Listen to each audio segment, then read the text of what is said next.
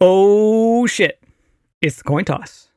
One surprise topic off the rip, two sides of a coin. Mitch isn't here, so I'm switching it up. Trey, call the coin. All right, give me heads. Oh, now I dropped it. yeah, that's that's tails. Tarek, All right. here's the question. Hey, you didn't even ask me if I want the ball or not. What kind of ref is this? Yeah, I'm sorry. do you want the ball or do you want to? I'm sorry. This is. I'm an intern. Sorry, Mitch. We miss you. hey, uh, Uh, he's new here, guys. I'm new. Yeah. Uh, Tarek, would you like the ball? Yeah, I would love the ball. And I'm glad you assumed I want the ball because I always want the ball. This is great. Trey asked for heads, and you want the ball. No jokes at all in here. Okay, so let's go. two wide receiver ones on their squads have become wide, re- two, wide receiver twos post draft Elijah Moore, Devonta Smith. Which wide receiver are you drafting first in a startup? Well, John, uh, I take issue with the premise because I don't think that it is a given that Elijah Moore is the Jets wide receiver too. Um, so, with that being said, because I think it is a given that DeVonta Smith is the Eagles wide receiver too, I will draft Elijah Moore ahead of DeVonta Smith in a startup. I mean, I know that the stretch we saw from Elijah Moore, that kind of five game stretch before he got hurt, uh, while it was amazing, it was very short. Um, but what I saw was enough for me to think that um, Elijah Moore is kind of a, a, safer, better bet for targets than DeVonta Smith. Like I said, kind of to premise, I, I think there is a possibility that Elijah Moore out targets Garrett Wilson moving forward. And I don't think that there's any possibility DeVonta Smith out targets AJ Brown. So I'm kind of sticking with what I had pre draft. I had Elijah Moore a couple slots ahead of DeVonta Smith in my wide receiver rankings, and that hasn't changed. Okay, Trey, let's hear about Elijah Moore. Well, uh, Elijah Moore is who Tarek picked, uh, but he's also who the guys in this uh, startup that I'm uh, I'm in right now. They they went Elijah Moore about uh, 12 picks before DeVonta Smith went to me, and uh, yeah, you know I think I I legitimately do like DeVonta Smith a little bit more in a startup right now. So I'm glad I get to defend him. Well, uh, hold, hold on. In my defense, I didn't listen to a word Tarek said, Yeah. but I never listened during the coin toss, so I'm sorry. Continue. It's all good, man. I knew I knew what you meant. Um, no, but I legitimately do like DeVonta Smith uh, given the choice. I think he had the more productive rookie year. When you look over the full season, he outperformed Elijah Moore in both uh, air yard share and target share. And uh, yes, you know both teams brought in uh, competition for targets. Uh, AJ Brown, of course, is a known commodity, whereas you know Garrett Wilson's a rookie. But you know AJ Brown hasn't exactly fully filled up the stat sheet yet over a full season either, you know? So I think by bringing him in, the Eagles are committing to trying to throw the ball more. Uh, and we're talking about a startup here, right? So this isn't just this year, this is also long term career outlook. So yeah, give me DeVonta Smith, who I think still has a little bit higher upside than Elijah Moore going forward. Yeah, and I will say, Trey, the you know you chose your words carefully there in terms of AJ Brown not filling up the stat sheet over an entire season because you know he was kind of in and out of the lineup last Right. year. But when he was in the lineup, he was drawing twenty seven percent of the targets, and I don't think uh, Philly traded a first and paid him hundred million dollars uh, to not give him twenty five percent of those targets. So I, you know, I I think it's really close. Like 10 picks in a startup draft distance, like you just saw in your startup, that's like the max that they should be separated by. So, Right. you know, obviously we're splitting hairs here. That's kind of the nature of the coin toss. Uh, I just want to say though, like shout out to both the New Jersey Jets and the Philadelphia Eagles, uh, completely kind of equipping their offense to kind of really figure out whether Jalen Hurts and Zach Wilson are respectively going to be the answer uh, in on those teams.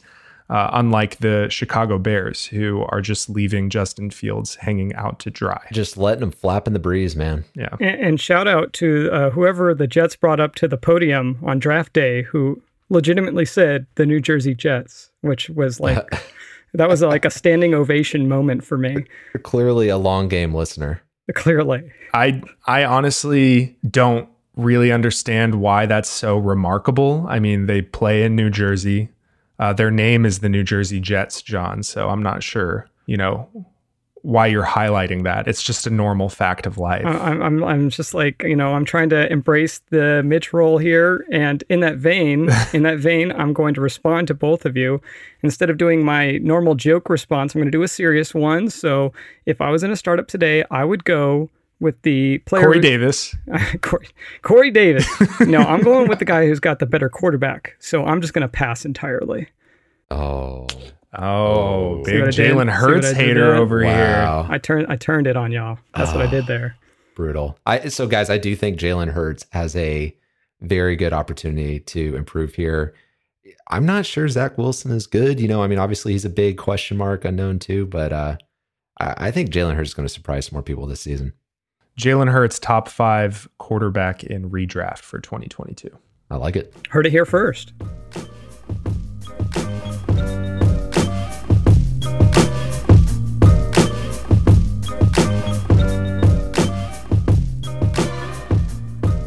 What the entire fuck is going on, everyone? Welcome into the Long Game Dynasty podcast, a weekly roundtable discussion about Dynasty fantasy football. I'm your host, Tarek Angry Tibin Shuya. With me today, first pod after the 2022 NFL draft, John Alexander and Trey Cryan. Let's go. Like John said in the open, Mitch is out of the office today. But John, you handled that coin toss well, man. All things considered, how are you doing? Thank, thanks for thanks for lying to me. I do appreciate it. I'm doing really well. That was um, last week, and was that was the best draft I can remember watching. Like just like edge of my seat. I was like, oh my gosh, I've been watching the draft a long time. That was a nail biter. I loved it. It lived up to the hype. Like the players, terrible. The draft, great. Oh, Loved I don't it. know about that, man. I think the draft.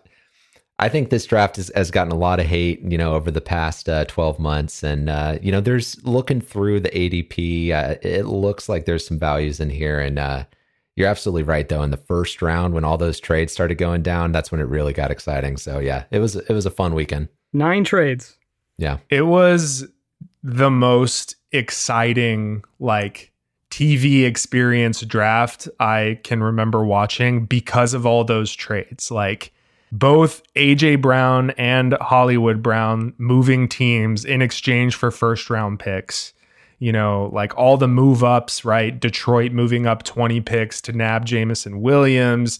The New Orleans Saints like leveraging their entire future on Chris Olave. Literally mortgaging their whole future. Everything. it, it was so fun. Like, you know, say what you want about this rookie class. The draft itself was excellent entertainment.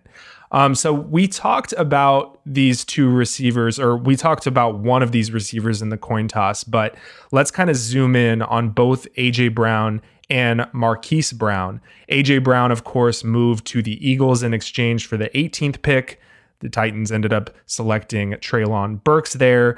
Uh, I believe the Titans also got a third round pick in exchange for AJ Brown. And then Hollywood Brown moves from the Ravens to the Cardinals in exchange for pick 23.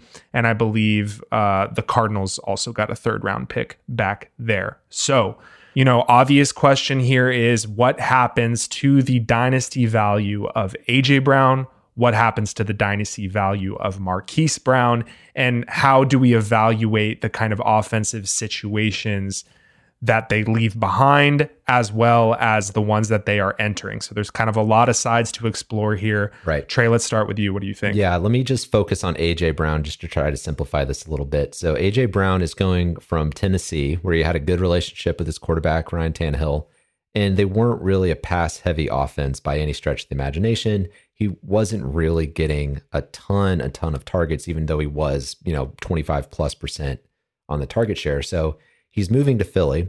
And, you know, Philly last year definitely was not a high passing volume offense either, but I think it's easy to project him as the immediate best option in that offense. So Some people will probably say to move him down slightly because Philly is a run first option or offense. Uh, maybe they don't believe in Jalen Hurts like uh, like John here.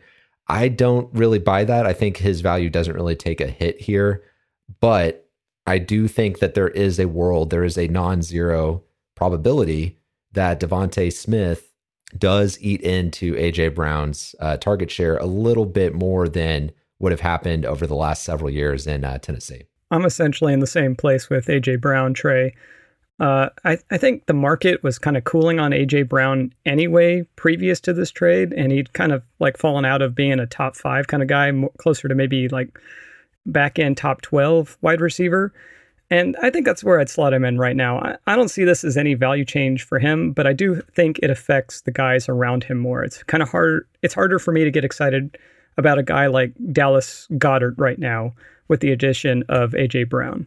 Fair. That's fair. Yeah. I think, I, sorry, uh, Tark, but I, yeah, I do think uh, Goedert takes a little bit of a hit. I think DeVonta Smith takes a little bit of a hit.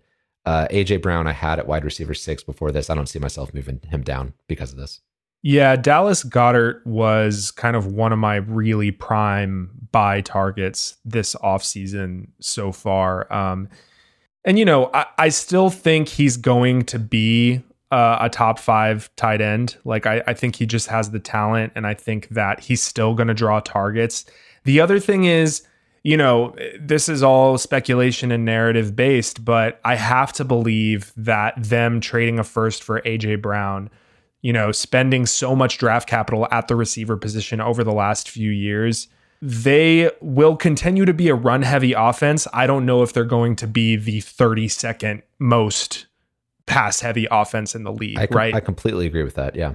Yeah, I, I think there's room for them to go. They were on like a 460 pass pace last year. It was right. it was really low. So I think there's room for them to get into the 500, 550 range and, you know, maybe make up for some of that. But I, I, I do agree with you. I think, you know, you, you have to kind of knock Dallas Goedert's projection a little bit. Yeah. Uh, and, and the coach, Smith. the coach, Nick Sirianni has already come out since the trade and said, Hey, we looked at our offense. We know we need to pass the ball more. We're not going to be competitive unless we do. Yeah. So I think this AJ Brown move is all part of that plan to really put the ball in Jalen Hurts' hands make him throw it a little bit more and really figure out if he is going to be the future or not. Let's get to the other guy in this conversation, Marquise Brown, who's a dude who I have been buying up all offseason. This, I think, is a big boost for his value. He goes from a very crowded situation with uh, Bateman and Mark Andrews into uh, essentially now he's the lead guy because uh, DeAndre Hopkins has been uh, suspended for PED use for the first six games. So, yep, this is a very, very promising situation that he's landed in. Uh, it's an offense that's going to score some points. They're going to throw the ball around uh, quite a bit. I think we believe in Kyler Murray's arm, even though he did have his struggles at times last year. So, no, I think it's a great situation for Marquise Brown. This probably should bump him up a few spots, but he was still a massive value to me uh, before this trade. I have been notoriously uh, down on Marquise Brown and Raven Ravens wide receivers in general. Um, and after this move, Hollywood is making his first appearance in my top 24 wide receivers. So, yes, Trey. Where he belongs. Yeah, I put, I think I've got him right between 20 to 24. And you'd probably say that's probably still too low. Uh, but that's where I'm comfortable. That's about where I got him. Yeah. Okay. Yep. Great. Yeah, I think 20 ish is fair. All right. Strength in numbers. You know, when he first moved to Arizona, um, I essentially thought it was about the same for his value.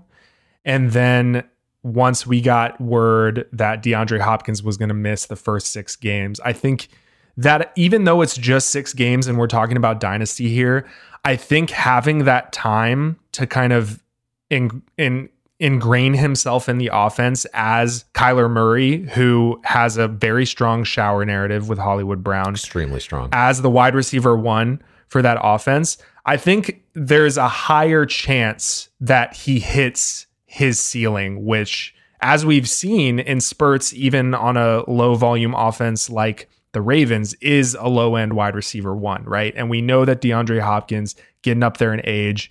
Uh, he's he's 30 now, I believe, right? So Um, I, I think they traded a first round pick for him. They clearly value him. They clearly did this as a signal to Kyler Murray that they're committed to him long term and they want him to stick around. So yeah, he he's kind of a, a low end wide receiver two for me right now. But I think as I go in and rework my rankings, he'll he'll probably bump up a few spots. You know, you know who the biggest winner in all this is, right? Shoddy B, baby. Our boy Shoddy B. That's right that this is a clear indication by the Ravens that they believe this guy is the future at the receiver position. So I think this is wheels up for uh, Rashod Bateman. Trey's back, everybody. I'm back. I'm feeling great. Trey's good. back. I never left. Love it. Left a little. Love it. Reputation player. shout out there for Trey Cryan. Um, yeah, uh, Shoddy B, massive winner. I, I, had a tweet kind of after day one that I think the two clear biggest winners, and this is not a hot take from the first round and from the NFL draft in general, uh, were Jalen Hurts and Rashod Bateman. Like their value is to the moon now. All right. So today, for the rest of the episode, rather than kind of spend the episode reacting to landing spots, which is something that we could talk about for hours, I'm sure what we're going to do is dig into early rookie draft ADP from real rookie drafts that are happening right now.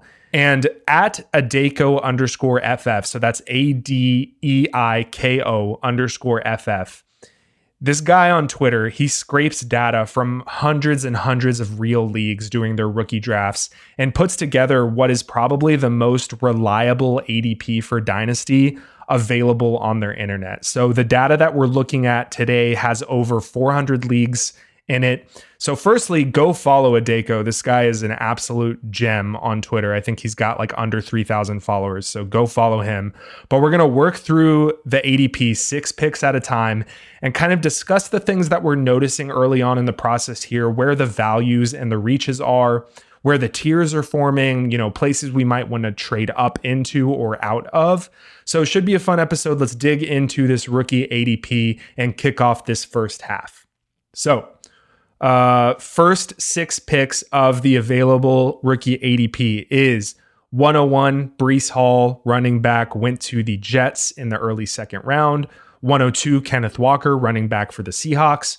103 Drake London, wide receiver for the Atlanta Falcons, first skill position player on the board at eight overall there in the NFL draft. 104, Treylon Burks, who went to Tennessee to fill that AJ Brown sized hole. 105, Garrett Wilson, wide receiver to the New Jersey Jets. And 106, Jameson Williams, the Detroit Lion wide receiver out of Alabama. So, what are we thinking about this little block here? Yeah, so I'll kick us off. Uh, so, looking at the top six guys, according to Adeiko's ADP, I may not necessarily agree with the order, but I do think that these are the right six guys uh, that should be going in the top six picks of your rookie draft, especially Breece Hall at 101. I think that's a given. The, the thing for me is that I don't really see a huge change in value between London or Burks, who I would go with at 102, and uh, Jameson Williams, who's at 106. So I think that all of those guys, two through six, are kind of in a very close closely uh, knit tier here. So if you do have pick 105 or 106 in your draft, I think that looks like good value this year. If you have pick 102, I think it makes a lot of sense to explore a trade down to 105 or 106. And if you could get something like a future second rounder, maybe you do like a, a third to second, like pick swap or something. I think that would be good value and, and worthwhile to drop down from the second overall to to sixth overall. Yeah, I I think there is a tier of three receivers after Breece Hall for me personally. And then, you know, I think you could make a really strong argument for Kenny Pickett to go in the top five or six picks. Ooh. And I would probably put Kenneth Walker personally after that five or six players there. I mean, at 102, right? Uh, Kenneth Walker, running back for Seattle, I'm kind of fading that price because I'm just thinking probabilistically here. The top three receivers, so that is Drake London, Garrett Wilson, and Treylon Burks. In my mind, I think they have a much clearer path to elite dynasty value than Kenneth Walker does. And that's even given the positional scarcity of running back versus wide receiver. And, you know, here's why I love Walker. I think he is an extremely talented runner, but the facts are he's a 210 pound early down grinder who we hope, you know, we hope that he can add pass catching to his portfolio.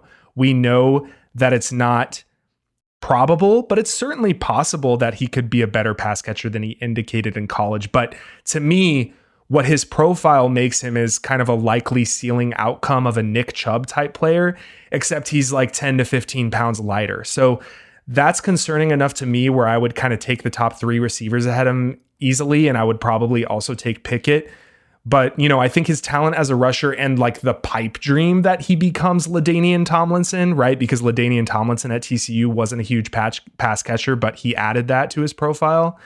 There's a possibility that he adds that to the next level, but I just don't think we've seen much reason to believe he can catch the ball. But, you know, I'll still take him over Olave, Moore, and JMO in the next tier. So so here's where I'm at with Kenneth Walker. I agree with you. I would not pick him at the second overall. I would have him down probably at 105 uh, in this list here. But uh, for Seattle, I, I, think he doesn't have to be LaDainian Tomlinson. What he has to be is Chris Carson or better, right? And, mm-hmm. you know, I think we all agree that Kenneth Walker, the running back, is more skilled than Chris Carson ever was uh, in the NFL today. Agreed. And, you know, he can, the, like, landing spot matters here, right? Because Seattle, they don't necessarily use like a third down satellite back. They just kind of rotate out like uh, uh, their lead back with another guy, right? So if he can be the 60% uh, share in a 60 40 split, then I think that that is a guy that can put up low end uh, running back one numbers like Chris Carson did for multiple seasons. So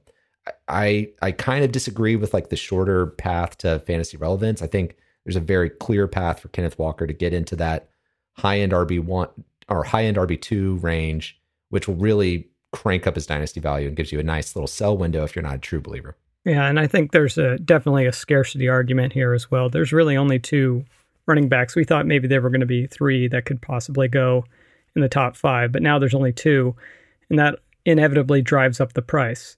Uh, I, I kind of want to talk about that price though, because it you'll see it everywhere. Uh, Breece Hall, undisputed 1.01. And from a value standpoint, I think that's true. But I also think there are situations where you make the argument where you don't take Breece Hall at 1.01.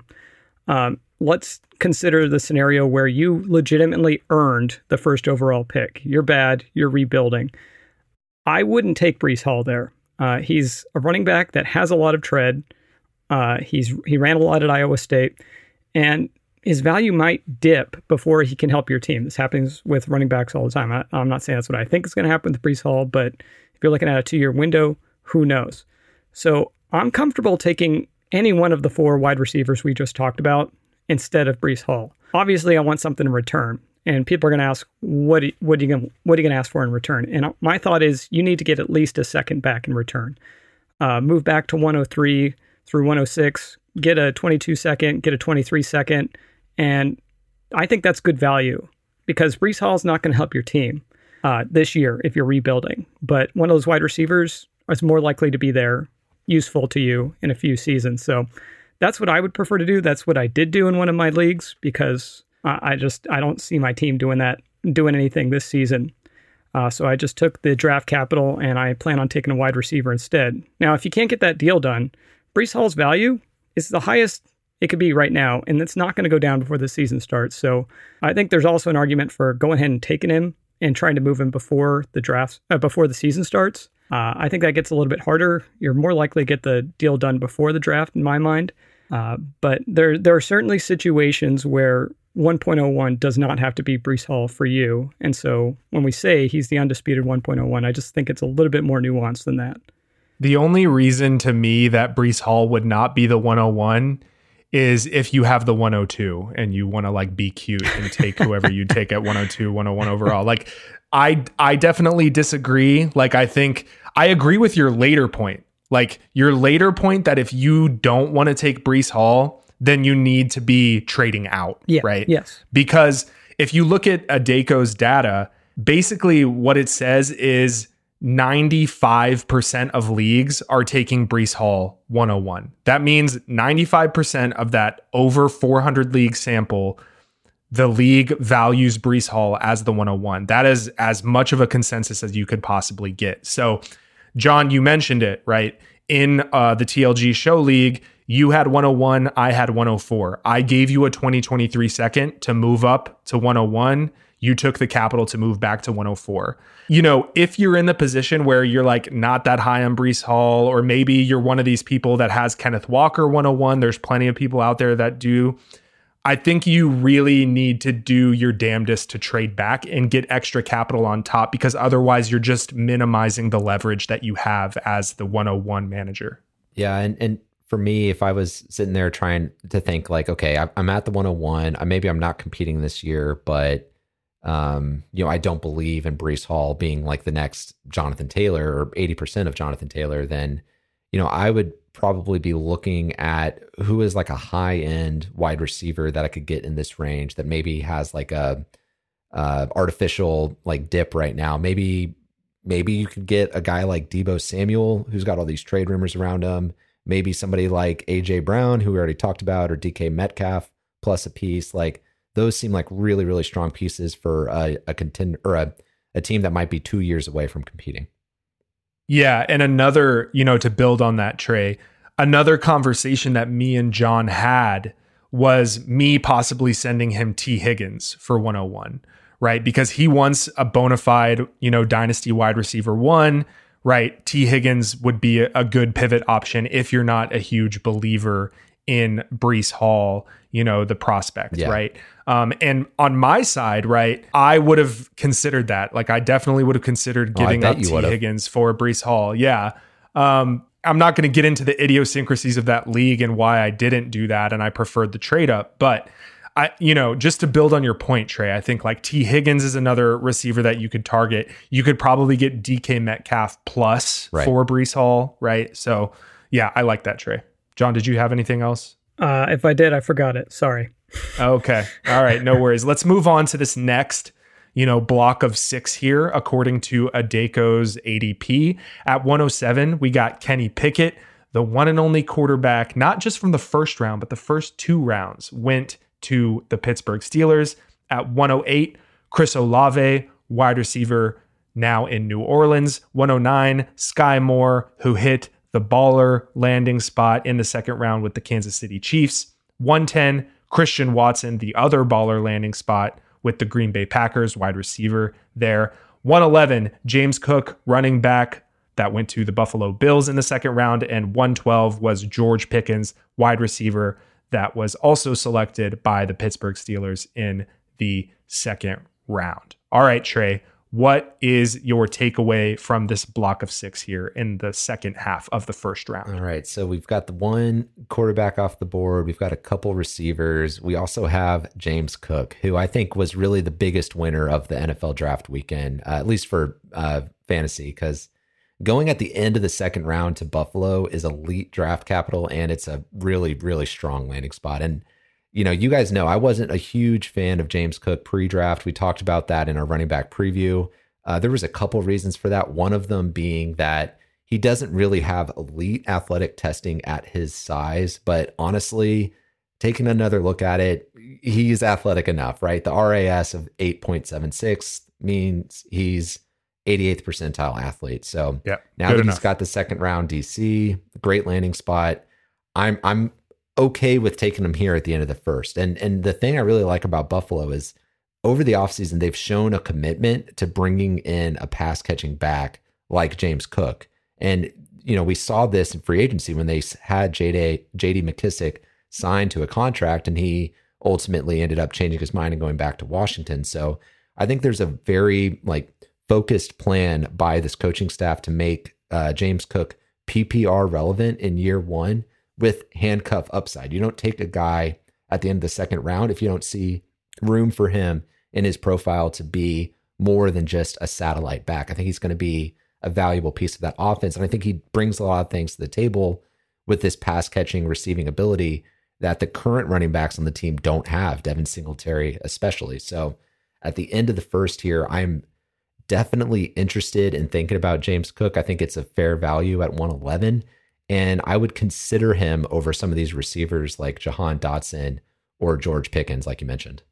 Yeah, Trey. Uh, I, I think it's Brandon Beane is the GM of the Bills, and he had an interview uh, over the weekend uh, talking about James Cook, and he said something like, you know, I think James Cook is.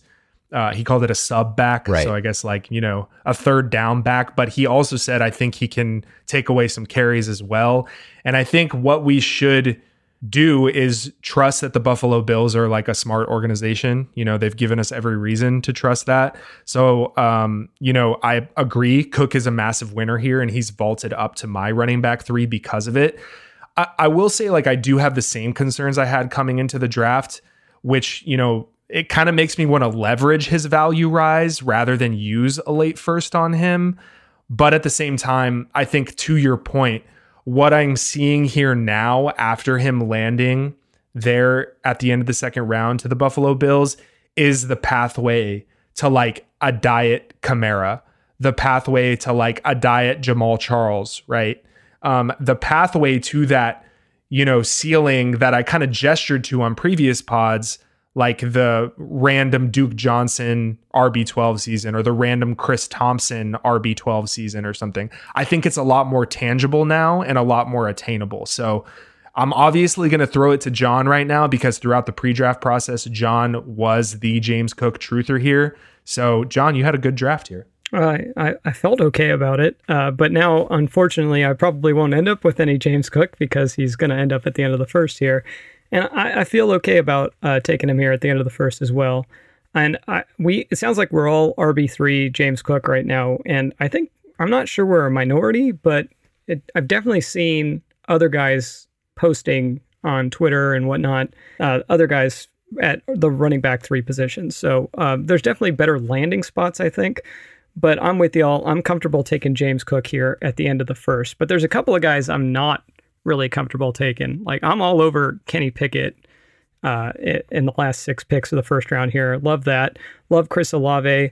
I mean, in a vacuum, Kenny Pickett is your 101, right, John? Yeah, I mean he's uh, he's the one quarterback you can realistically draft and start this year in Superflex. Like I don't think I, it's, it's too simplistic uh, for me to say that it's he has to be 1.01, but that's that's where it is right now. I, I think he's going to play a long time, and so yeah, at Right. 107. Yeah, I just wanted to say, like, in, a vacuum, right? If you're Yes. not considering the value of taking Breece Hall and leveraging him or Right. whatever, like, Which is- 101 is, Pickett. which is exactly why I traded out of that spot with you. Uh, so thank you for bringing that up. Yes, put me on the record for that, and hopefully you won't have to.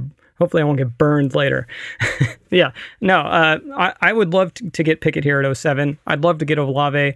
I'd love to get Pickens, and honestly, I'd love to get Jahan Dotson here at the end of the first round.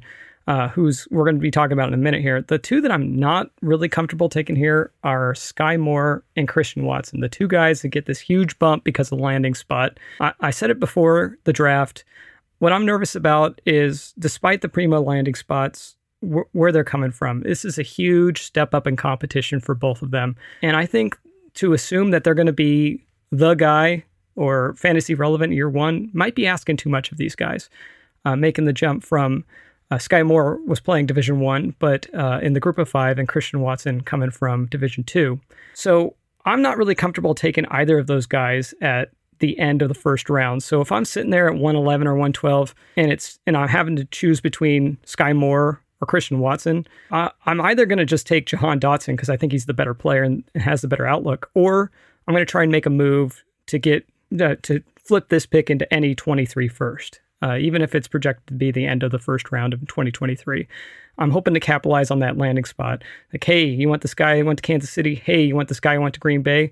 Give me that 23 first, and I'm I'd be all over that at the end of the first here. Oh, me too. That'd be great. Yeah, John, I so I disagree on Skyy Moore. I agree with you on Christian Watson, right? So I uh, for the difference there being a group of 5 school versus an FCS uh, school as you point out is significant, right? And um I do think Watson's ADP is too high here, but there is re- a lot of reasons to like Skyy Moore pre-draft. You know, his elite share of that offense uh, at Western Michigan, you know, puts him in the same conversation as other, uh, you know, yards per team pass attempt leaders like Treylon Burks and Garrett Wilson. So Uh, I mean, he put up production in that offense at an early age that was sustained. It, it grew every single year he was there. And he's an early declare, which we like as well. So we've seen enough other guys come out of Power Five schools and be productive versus the FCS that I'm not going to fade that quite as much. And yeah, I mean, he absolutely ended up in a great situation. I think that matters. Uh, I actually have Skyy Moore up closer to the top five uh, receivers over Kenny Pickett, but um, I know we don't agree there. Yeah. So for me, going into the draft, I had Skyy Moore in a tier with Chris Olave. Um, and Jameson Williams, I had like a, a tick ahead of those two, but I was high on Skyy Moore going in. I kind of r- rose on him throughout the process. And, you know, I mean, I hear what you're saying, John, about like the the concern about him being a a G5 player, group of five, uh, with Skyy Moore.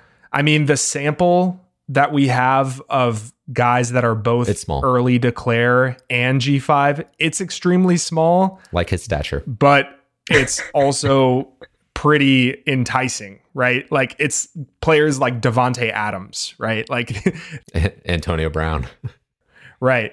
Uh, Antonio Brown, who was a day three prospect, right? Yeah. So I, I mean, it's it's small, but I don't think the sample size is enough to convince us that it's a good or a bad thing either way, right? So uh, I, I'm a fan of Skyy Moore. I, I'm actually surprised that you know some other players got drafted ahead of him, but I'm sure we'll have kind of opportunities to talk about that later um, and all the teams that fucked up letting him fall to the Chiefs. But yeah, um, I, I I think Skyy Moore kind of locked in for me in the in the mid to like mid late first. Uh, I think his value is great here. If I'm being And honest. it's probably worth noting uh, we we've all kind of discounted Christian Watson. Mitch had the opposite take when I talked to him about it. He he really liked the landing Yeah. spot, and Mitch is all over Christian Watson. So that's probably worth noting. Yeah, and I'll I'll say like my reaction from this tier here from 107 to 112 or this block, I think if I can't get Kenny Pickett, Skyy Moore, or Chris Olave, I might test the waters of trading back out of this tier for a veteran or maybe just to go back into the second round. And that's because I think in the early to mid second round, there's some good pivot options off of players that I have a little bit more concerns about. So we already talked about James Cook, but also Christian Watson and uh, George Pickens. I, I still like Pickens. And I think going to Pittsburgh should actually be viewed as a plus to his overall profile, just given their track record of developing receivers.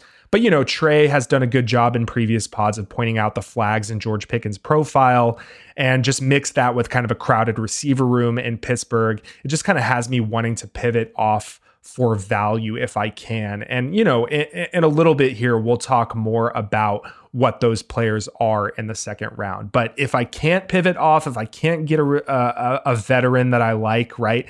I mean, maybe I can pay like the pick that would be Pickens plus, you know, a future second or something like that and add a Hollywood Brown, right? Yeah. Uh, that'd be something I'd be really excited about doing. If I can't do any of that, uh, other I, I'm pretty fine drafting George Pickens here. He, he he's interesting because when when that pick happened, and I don't know if y'all agree with this, but it felt like he profiles better as the kind of player Claypool is than Diontae Johnson. Yeah.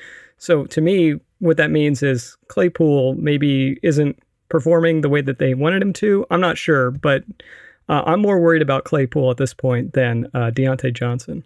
Yeah, I agree with that. I, I mentioned I'm in a, a, startup draft right now, and uh, it's pretty shocking how far Chase Claypool uh, has fallen in uh, the overall ADP. He's actually uh, very closely ranked to uh, George Pickens right now. And uh, honestly, I, I thought really long and hard about taking Claypool and ended up passing for guys that I was, you know, kind of more confident that are actually, you know, going to be good difference makers long term. Um, not saying that that's necessarily the right move, but it, I do think that this just shows Pittsburgh is kind of reading what's happening in the wider uh, wide receiver market, and they're looking at okay, if Diontae Johnson's going to be looking for a new contract next year, you know, maybe we need to move on from him. Maybe we need to move on from Claypool. They're going to restock and bring in Pickens and, and Calvin Austin later in the draft. So it makes sense for for Pittsburgh, but you know, for me, the end of the first does feel a little bit pricey for George Pickens. So I, I kind of agree with you, Tarek. I'd be looking to move out.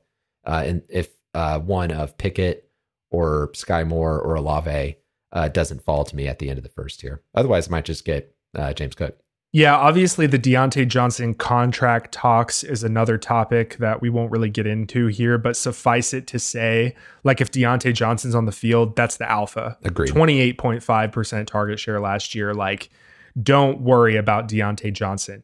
I will say, I think the hope for people who are kind of on the Claypool truther side, which I would throw myself into that bucket. I'm a fan of Chase Claypool. I would hope that he moves into the slot and plays like a big slot role, maybe kind of takes Juju's role there, and then they they put Pickens at that X spot.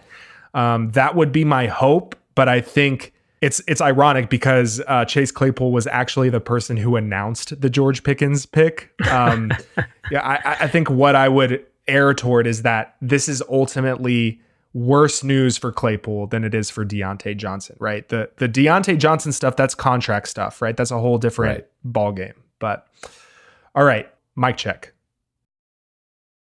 It is halftime. Nas, why did you do it? You know you got the mad fat fluid when you rhyme. It's halftime. Okay, so for today's halftime, we are going to be talking about some late round sleepers. So guys that were drafted later on day three that we think has a little bit of dynasty juice here, you know, that we'd take a stab on later on in our rookie drafts, talking fourth and fifth round, maybe guys that we won't really get a chance to talk about today or much in future pods. So, favorite late round sleeper from the NFL draft for dynasty purposes. John, let's go with you first. Yeah, so I'm going to I guess I'm going to start us off with the contrarian opinion here, and I'm going to go with Kyren Williams out of Notre Dame.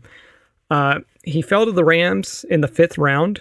He had a pretty poor uh, combine. I think before the combine, he was in the top 5 or 6 of most people's rankings. Uh, he, he, came out slow. So um, I, I liked his tape before the combine, and I think he's still capable of being a serviceable running back if he's given the opportunity. And uh, there's two things about him going to the Rams in the fifth round that caught my eye.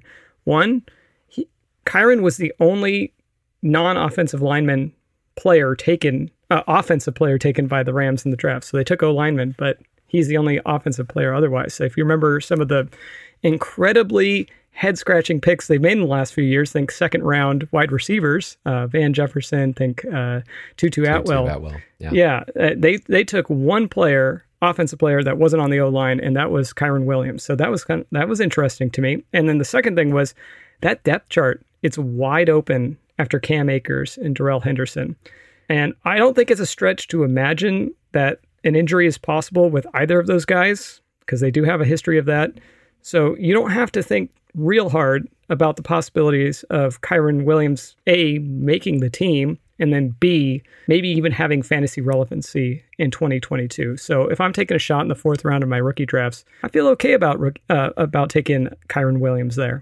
Yeah, John, I like you taking my uh, Notre Dame guy here. I, I don't necessarily agree that he's a great sleeper in this draft. Uh, he's also going uh, late third round in, in the ADP right now. So, oh, okay. Uh, well, I guess I'm not getting him in the fourth. You didn't understand the instructions, but that's okay. Um, I, am going to go with uh, I'm going to go with a guy who is going a little bit deeper in the draft. I'm going to go with uh, running back Isaiah Pacheco uh, who was a college running back at Rutgers. He went in the seventh round of the NFL draft to the Kansas City Chiefs.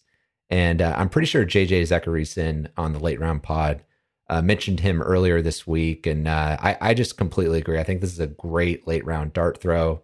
Uh, it's a great landing spot. I mean, we know Andy Reid and the Chiefs offense can turn handcuff running backs into really strong value.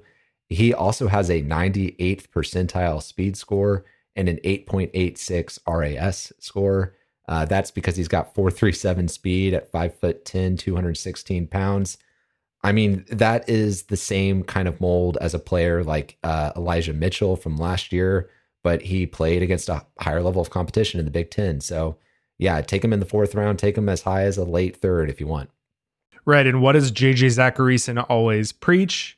Uh, target you know, cheap guys in uncertain backfields, right? Right. That's a Murky JJ Zachariason adage there, right? Murky situations. So, you know, Clyde Edwards Helaire, uh, by all accounts, has kind of disappointed as a first round pick in 2020. And then Ronald Jones has been disappointing for even longer. So I, I don't hate this call. Definitely a guy I will be targeting late in my rookie drafts as well.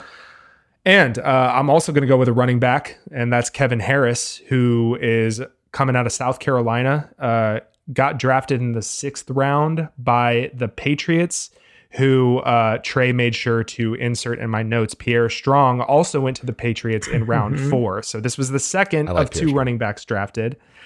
This is a guy, Kevin Harris, had 1,100 yards and 16 touchdowns as a true sophomore in the SEC in only 10 games.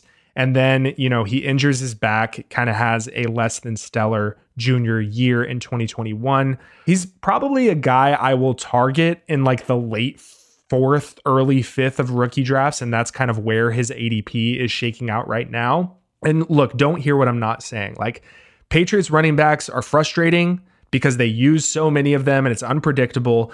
But what I think that means is that you have opportunities to get out on Patriots running backs than you might on other teams. Like you have more out opportunities, right? So I think there's a, a chance that Kevin Harris enters the rotation at some point. And if he kind of recaptures that pre injury form, I think he's got his fair share of truthers out there. You know, shout out to at Noah More Parties on Twitter and his loyal following of of running back advanced efficiency metrics uh, truthers. You know, there's there's worse ways to blow a fifth round pick than on a guy who's got an intriguing profile who steps into another murky running back situation.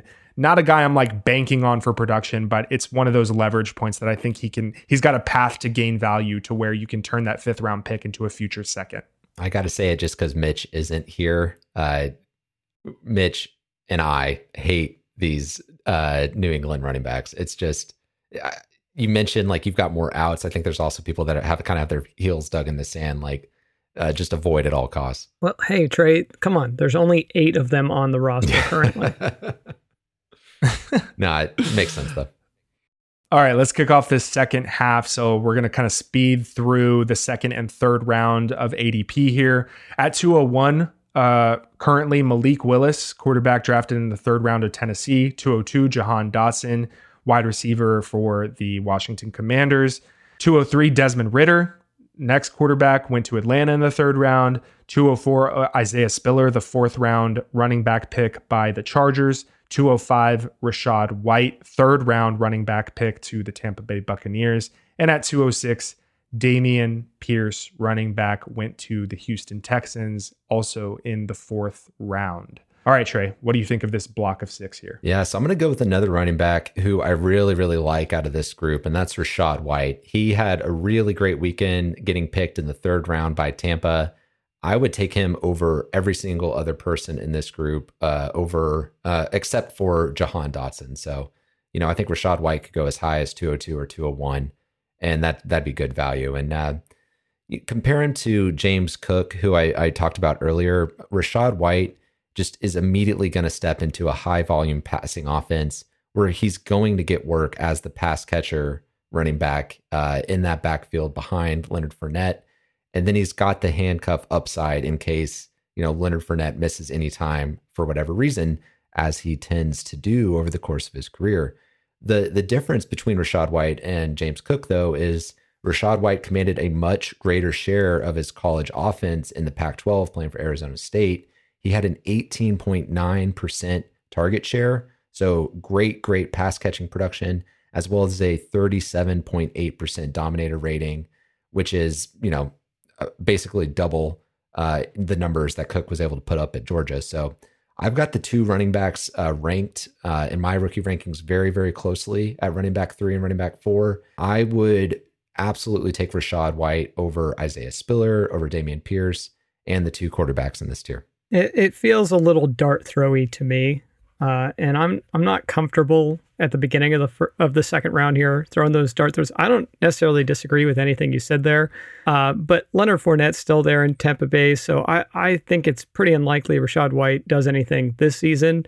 And I think it's fair commentary. It's a fair narrative to say Tom Brady doesn't like rookies, like unless they know how to block. Uh, so I I don't know. I don't I don't hate the guy. I think that if you've got him as your running back four, I think that's really reasonable. But I would probably prefer to take him at the back end of the uh, of, of the second round here, maybe the beginning of the third. And that's just my general commentary. Like I, I feel like this is too early to be taking these running backs. I'd much rather take the next tier of uh, wide receivers and like Wan'Dale Robinson, uh, John Metchie, David Bell. I'd feel much more comfortable taking those guys here. Yeah, I kind of come out on the side of Trey here. Um, I, I, like Rachaad White here. Remember, Leonard Fournette has never really made it through a season healthy, right? So I think uh, there's there's clear opportunity for him as a day two pick to get work uh, from the beginning, right? This is a guy that everybody comped to David Johnson, right? Who is somebody that Bruce Arians picked uh, back in Arizona. Now Rachaad White is a selection by Bruce Arians. Now there in the front office. So I, I am buying into the the hype here on Rachaad White. If I can get Rachaad White plus, you know, even a th- early third for James Cook, I would take it. I mean, I think my overall opinion of this tier here is that it's too early for Malik Willis. Like, yeah, agreed. Malik Willis right now going as the 201. You're hoping for what? A Jalen Hurts style career arc with more obstacles in the way, and you're paying a premium for it in relation to what you paid for Jalen Hurts back in 2020, right? So, Desmond Ridder and Matt Corral, to me, they kind of have a much clearer Davis Mills type path than the Willis to Hurts analogy, and you can get them later in the round. Um, I, I, I do disagree with John though. I, I, like the running backs here, and that is uh, Isaiah Spiller, Rachaad White, and Dameon Pierce. Uh, I I would take a stab here if I wasn't trying to trade out, but I, I think what we have to accept is that overall, you know, this this class just isn't super strong. So the early part of the second round right now is looking uh, a lot more sad than it looked last year when we had five quarterbacks and a tight end and multiple elite receivers to go in the first round. So I think we kind of have to adjust our expectations, you know, a little bit. Um, yeah, I agree so with that. Like relative to those expectations, I, I, I like what I'm seeing in this tier. Yeah, I think I agree with that. I just think if you take if you throw the dart here at the beginning of the second, you have to recognize that there's at least a decent chance that every sing- single one of these running backs gets replaced next year and you have to be okay with that. Yeah, uh, with that potential gamble there. Yeah, yeah. I mean, and I think that's fine, right? Like these second round picks, they're at best, you know, they're they're what like forty to thirty five percent hit rate at, at the best. So um, I think that's okay. Uh, we got to kind of keep moving here. So I'm gonna talk about the next six players in ADP. That's 207 to 212. So at 207, we got David Bell, uh, wide receiver that went to Cleveland in the third round. 208, Matt Corral, quarterback that went to Carolina in the third round. Then John Metchie, wide receiver that went to Houston uh, in the middle of the second round there. Kind of a surprising pick. Um, Alec Pierce, 210, wide receiver, also went in the second round to Indianapolis. Trey McBride, the first tight end off the board, went in the second round to the Arizona Cardinals. And 212, the second round is rounded out by Wan'Dale Robinson, who went in the second round to the New York Giants. All right, John, what are you thinking about this kind of block of six players here, second half of the second round? Uh, every one of them feels like a value to me. I kind of already alluded to it, but Wan'Dale Robinson, I've been the high man on him from the beginning. I'm willing to take him at the beginning of the second here. Uh, David Bell's right behind him. And if you're getting Matt Corral here, I feel like that's about the right value. I think he might be the best quarterback on the Panthers roster. Now, I don't know that he's going to be the guy going forward, uh, and it's very easy to imagine them drafting a quarterback in the future. But all these feel like value picks to me. John Metchie, uh, you can definitely see a scenario where he ends up as the number one guy uh, in Houston. Definitely going to be the number one guy in the slot there in Houston. So I, I love all these guys. I feel like every single one of them is um, is value here at the end of the second. Yeah, John, I agree with that. I think Wan'Dale Robinson here at 212 is like incredible value, especially, uh, you know, he could go right up there at the top with David Bell at the beginning of this block of six. The, the one thing is, is out of this group here, Alec Pierce just sticks out to me like a sore thumb. Like I, I just do not like him at uh, the tenth pick here in the second round. I think Indianapolis reached a little bit by taking him in the second, uh, especially over uh, Skyy Moore. Right? Yep. Um, he was projected to go in the third round, and and they took him in the second. I, I will say this: like Alec Pierce uh, out of Cincinnati, he had absolutely great athleticism, one of the best RAS scores of this class. But he's a late declare from a G5 school, and he never commanded like top end target share at Cincinnati. He had a 25% college dominator and a 2.28 yards per team pass attempt his senior year. So I would take pretty much any of these other guys in this block over him. Um, I, I, think the best case scenario for Alec Pierce would be that he turns into a guy like Chase Claypool. And at 2.10, that just seems like a little bit too expensive for me. So I, I would even dip into some of the other guys uh, that have third round ADPs over Alec Pierce here. Yeah, I'll say like outside of Alec Pierce, I agree with you, Trey. Uh, I also like this tier of players, and it's kind of why earlier in the episode um, I was kind of talking about trading out of the late first in that Watson Pickens area, adding equity, and you know settling for a guy like David Bell, for a guy like Wan'Dale Robinson or John Metchie, who uh, kind of after we see the landing spots and the draft capital that all of those guys got. Uh, I'm I'm rising on for sure. Um, and how much I've risen on Wan'Dale Robinson in the last week after talking an incredible amount of shit uh, about his frame. It's enough to call me a fraud. You know, I'll, I'll carry that. I have risen on Wan'Dale Robinson significantly. Uh, I would be like aggressively trying to trade a late first that would kind of pigeonhole me into taking a Christian Watson for a Wan'Dale Robinson plus like a, a 23 second or something like that. Um, so I, I'm I'm pretty into this tier. I want to trade back into it out of the late first, and I think if you do that, you're setting yourself up for kind of more success, more bites at the apple down the road. Um, so I think this is a good tier to kind of trade into. I, I, think people, or at least the market, has just completely overcorrected on what happened with Rondale Moore last year. You know, they see this short, gadgety looking receiver, and they've just faded him all the way down to the end of the second. Yeah. If he was going late first, then I would say that that's not like a good price, but like the 12th pick in the second round, I think is very, very strong value for for Wan'Dale Robinson here. I'm into it. I know John agrees. That's another one of his guys that uh, I was kind of talking trash on, like James Cook. And uh, lo and behold, here I am eating my words. I knew you'd come around. Lo and behold. There we go. All right, uh, let's go into the third round here. So this next block of six players 301, Tyler Allgeier, fifth round pick, running back to the Atlanta Falcons. 302, Zamir White, fourth round pick, running back for the Las Vegas Raiders. 303, Jalen Tolbert. Me and Trey's Dallas Cowboys took the wide receiver out of South pick. Alabama. Great pick. I loved that pick, man. 304, Sam Howell, who fell just cratered all the way to the fifth round when the Washington Commanders finally stopped the bleeding. That's the quarterback out of North Carolina. 305, Brian Robinson, as Mitch likes to call him, Brain Robinson, went at the end of the third round to the Washington Commies.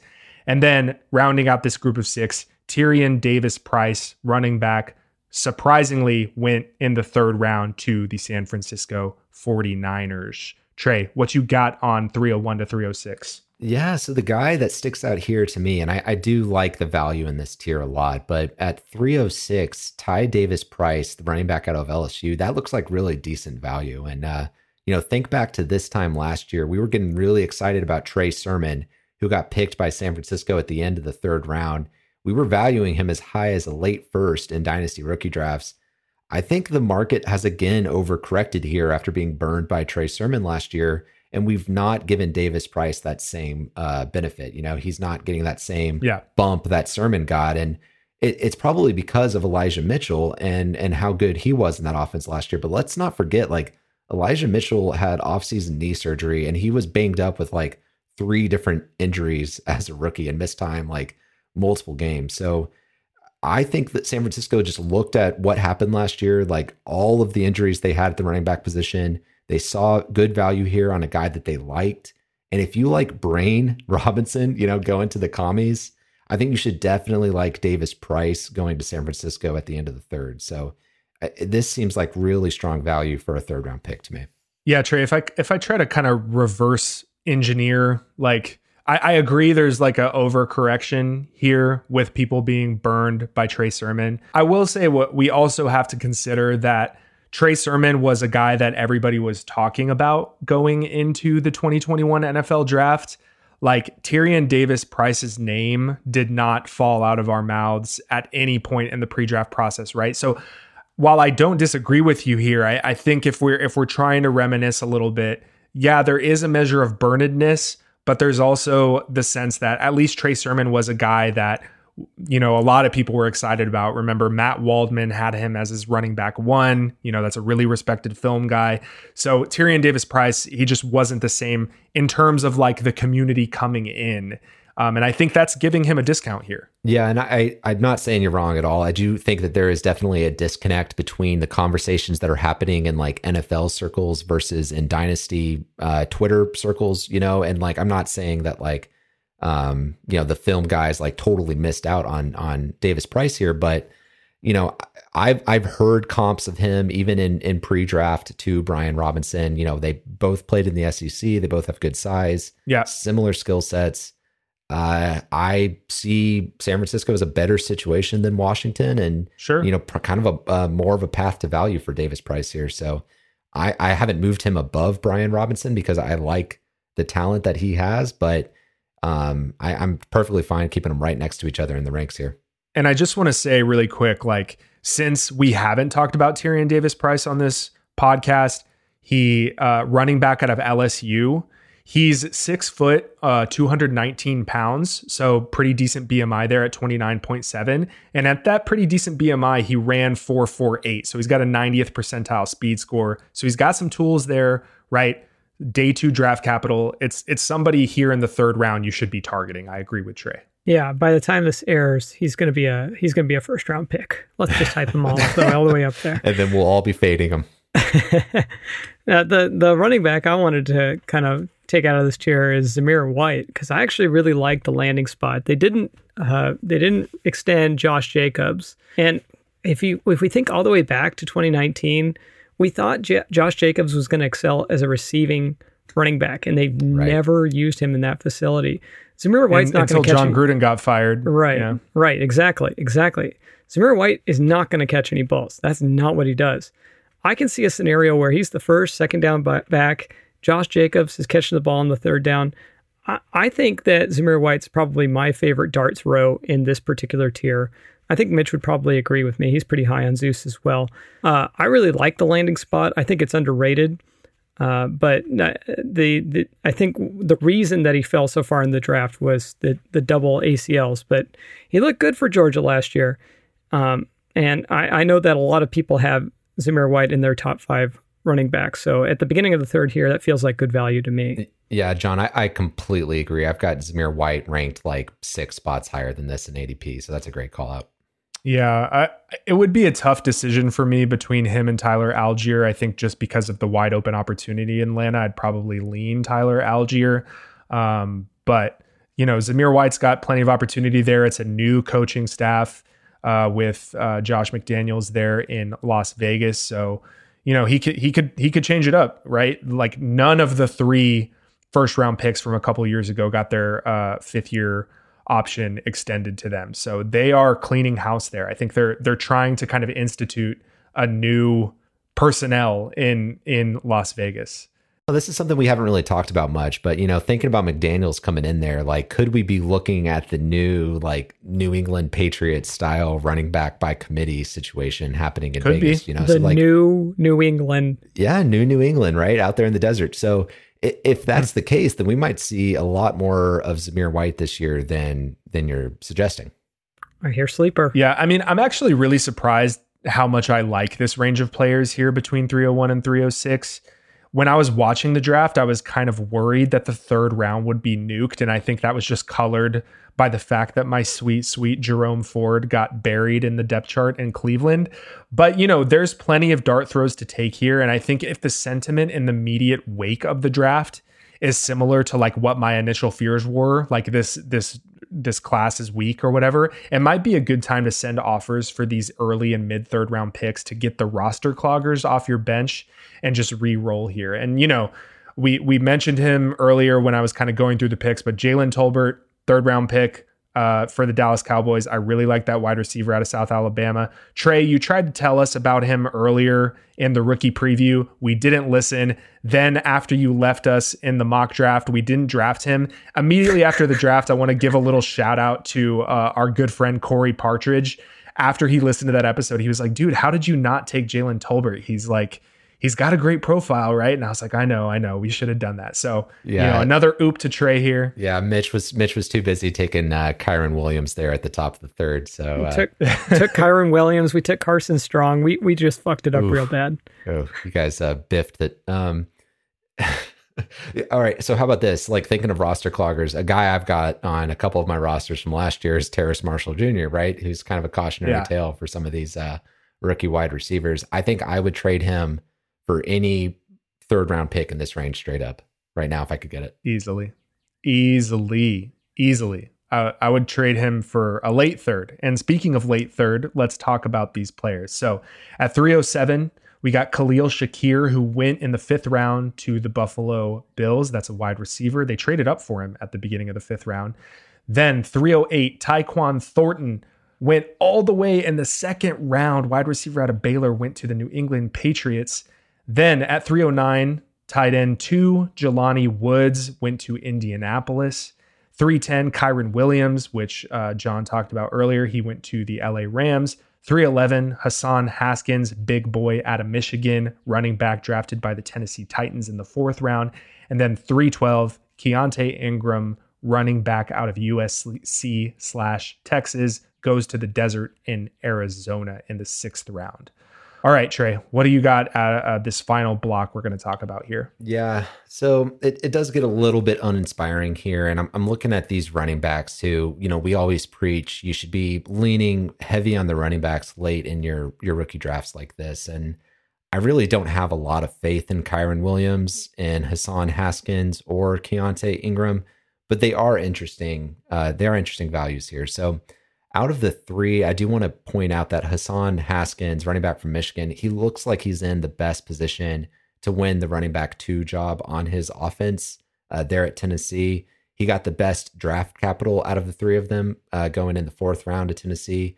He also has really good size. He's six foot two, 228 pounds. He looks like a, a direct replacement for D'Onta Foreman, who they let walk in uh, free agency. So I don't really think he's got a ton of upside, uh, but uh, you know, it may be interesting value there. There's also guys that you know have a little bit more uh, like elite athleticism, which is kind of typically what I would lean towards. And you know, that's guys like Jerome Ford, who you mentioned, who went in the fifth round of Cleveland, uh, who's still on the board, and then Keaontay Ingram, who went in the sixth round of Arizona. He had an 8.69 RAS, so very very strong athlete and you know, if, if you're not getting a direct path to playing time, you better be getting somebody who's got, you know, top end athleticism.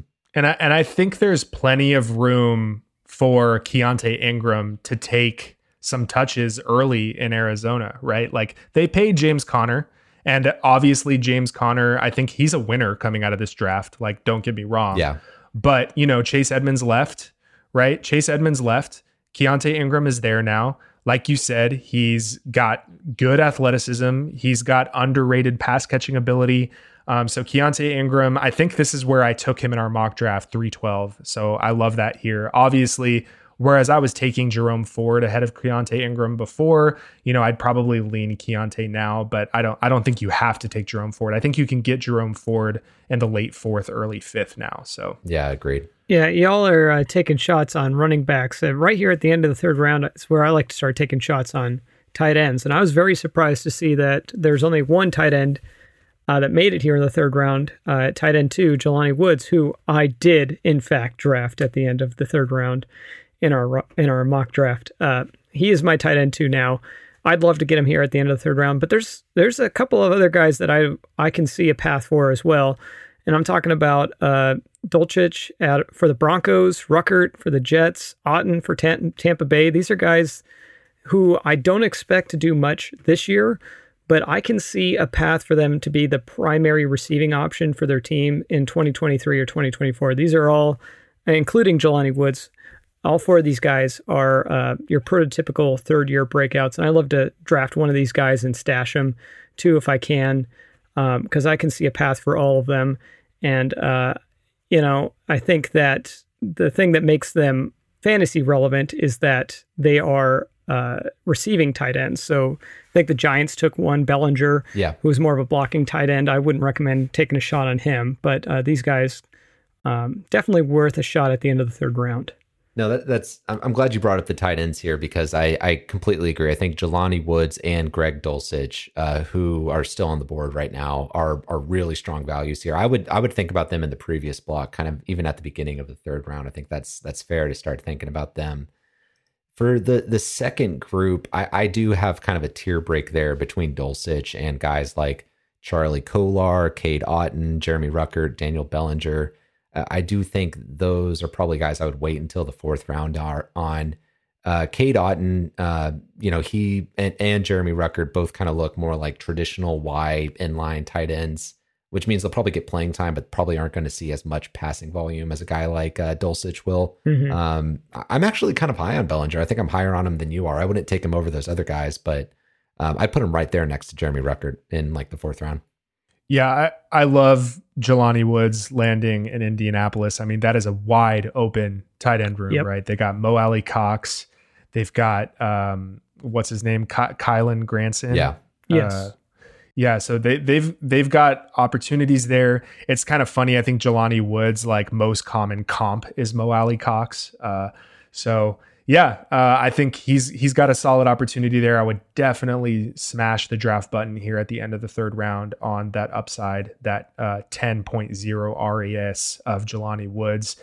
Uh, last thing I'll say here with this block between 307 and 312, uh, we got Khalil Shakir at 307 and then Tyquan Thornton at 308. And I want I, I just want to shout out a really good follow on Twitter his at is uh, at analytics, and that's spelled A N E L L Y T I C S. Really good follow. Um, always putting out fire threads, analytics based content.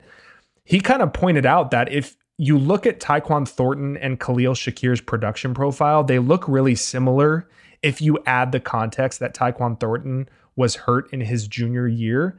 And look, one of them was a second round pick, and he was the fastest guy at the combine. He ran 428. That was Tyquan Thornton. The other was a fifth round pick. I'm not saying that I'm particularly into either of them, but I think it's worth asking the question as to whether them being valued similarly and Shakir here is actually one spot ahead of Thornton. Is that too much like take lock? Landing spot dependency, right? And sh- and should we actually be erring on the side of Thornton here rather than Shakir? I'll come down hard and say that Tyquan Thornton should go in your rookie draft before Khalil Shakir. You shouldn't be letting a second round wide receiver go undrafted through three rounds of your rookie draft. So I, I do uh, uh think it's worth pointing out that there's there's value to be had here. I don't think he's got a great production profile by any stretch. And if you look at all of the day three guys at wide receiver, I think I would probably go Khalil Shakir out of any of them. But yeah, I, yeah. I think it's it's fair to slot those guys right next to each other and and go Thornton over Shakir. Yeah, and Khalil Shakir, I, I have to note, right? Fifth round pick. All the uh, the Gabe Davis haters out there, uh, shout out at DF Bean Counter. Uh, they're gonna say this is bad for Gabe Davis. Look, I'm holding on Khalil Shakir as a slot weapon. They have steady added like slot weapons there. They added Jamison Crowder. They extended Isaiah McKenzie. They drafted Khalil Shakir. You could even look at like James Cook as like a slot, like inside weapon. Yeah. Gabe Davis plays flanker. He is on the outside. He has that position locked down and he's got an opportunity here, right? So I think if he falters, that's going to be a big issue. But right now, you got to slot in Gabe Davis as a winner from the 2022 NFL draft. Yeah, I agree with that. Thoughts? What do you think about the 14 or 13% target share guy, Gabe Davis, Trey? Oh, you know, I love those sub 15% target shares. Uh, I mean, is it so hard to see Khalil Shakir like eating into his you know the Davis role and and getting some of that that those targets from Davis. I I don't know. I, I guess I need to look take another look at Shakir, but my understanding is he's just a really athletic guy and he's got enough uh, juice to go win on the outside too if he had to. So I don't think he's like hundred percent just limited to the slot. Yeah, yeah. Uh, Matt Harmon called him like a just a really solid, reliable player. Mm-hmm. That's Khalil Shakir. Okay, coming out of uh, Boise State there. So I, I think you're right. I think what Harmon said on our interaction on Twitter was like, if Shakir is playing really well and playing reliably, and Gabe Davis kind of has the early season struggles that he's had over the last few years, I, I think you could see Shakir eating into it. But dude, I'm committed to the bit. Gabe Davis, massive winner, massive winner from the 2022 NFL draft. But all right, that's going to do it for episode 54 of the Long Game Dynasty podcast. You know, we want to give another shout out to at Adeiko underscore FF for providing this extremely valuable information. Go follow him on Twitter. All right, guys, we did it. First episode after the NFL draft. We will see y'all next week. Good stuff, guys. Goodbye gotta justify. No, I ain't worried. I'm playing the long game. I am not ashamed. I'm not